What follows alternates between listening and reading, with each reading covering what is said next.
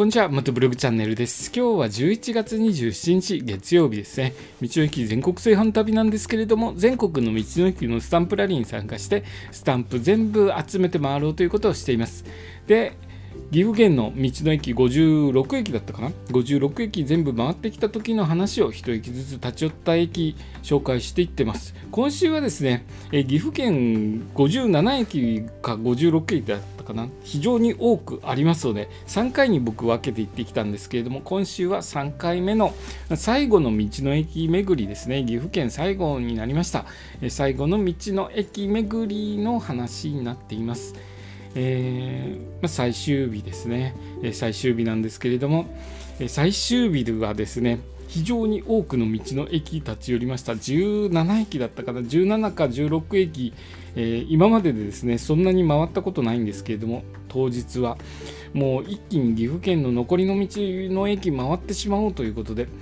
えー、張り切ってですね道の駅どんどんと回ってきました。その代わりですね一つ一つの駅の滞在時間がすごく少なくなってしまってちょっと残念な気持ちもあります。ただし岐阜県またですね福井県とか行く時があると思いますので、えー、その時立ち寄ってですね、え、今まで行った道の駅あまた行きたいなと思える道の駅を立ち寄っていこうと思っています、え、今日紹介する道の駅は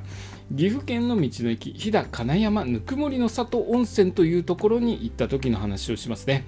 えー、ここ名前の通り温泉施設があります。立派な施設でですね僕ここ行った時にきっと高くって温泉高くてですね、えー、僕のようにリーズナブルな温泉を選んで行ってる僕にはちょっと敷居高いところなのかなと勝手に思い込んでいたんですけれどもここをですね僕今日、えー、放送にあたってちょっと調べてみたらなんと入浴料が大人1人500円で入れるそうで、えー、ちょっと残念なことをしましたね。次回行った時はここの温泉入りたいと思います、えー、施設ですね。すごく立派な施設だったんですよね。道の駅ここのあの温泉施設にスタンプを置いてあったんですけれども入った途端ですね受付の人にあの丁寧に挨拶をされて、えー、僕ちょっとドキドキしちゃったんですけれどもスタンプを押してですねあの少しいたたまれない感じで場違いな感じがしまして、えー、すぐに施設出てきてしまったんですがそれほどですねしっかりというかちょっと高級そうな施設です。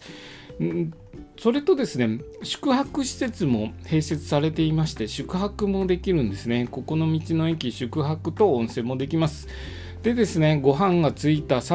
ご飯がついた、えー、シンプル宿泊プランでお一人様1万1000円からとなっています。食事付きで1万1000円はだいぶ安いと思います。そしてですねなんと素泊まりだと6600円からなんですよね。えー、僕、大体まあ素泊まりで十分なので、素泊まり6600円で泊まれるんだったら、ここを宿泊地でも良かったかなと、えー、今更ながらですね、後の祭りなんですけれども、考えています。え当日ですね、僕、キャンプキャンプ宿泊キャンプでテントだったのでキャンプ場どこにしようかなと考えながら回ってたんですけれどもここ宿泊地で全然良かったですね。まそんな感じでですね、うん、あの無計画で、えー、あんまり下調べしたのもすっかり忘れてですね回っていっています。でここのスタンプをした後ですね、えー今まで登ってきた道を今度下っていくような形になるんですけれども、えーとどこ行ったかな？南下しててですね梶市岐阜県の梶市ですね、えー、ちょっと行くともう愛知県に行く境ぐらいのところまで、えー、南下していきます。ここ飛騨金山はですね岐阜県のどちらかというと中央ぐらいにある道の駅で郡上市の方にあるところなのでだいぶ僕ジグザグに走ってますね。端から端に行ってるような形です、えジグザグルートでですね戻った距離にすると多分70キロぐらい往復してるんじゃないでしょうか、えそういう無駄なルートを、えー、走り回ってなんとかですね17駅スタンプをして回りました。で飛騨金山ぬくもりの里温泉はスタンプを押して、えー、次のルートを確認した後すぐに立ち去った道の駅なんですけれども、えー、今まで紹介しましたように、えここですね宿泊プラン安くで泊まれますのでぜひここ立ち寄られた際は宿泊またはですね宿泊される予定のない方は立ち寄り温泉500円で入れますのでぜひ温泉だけでも味わってみてはいかがでしょうか。僕はですねまた次の機会ですねここを立ち寄った際は温泉入りたいですね。えー、とても立派な施設だったので温泉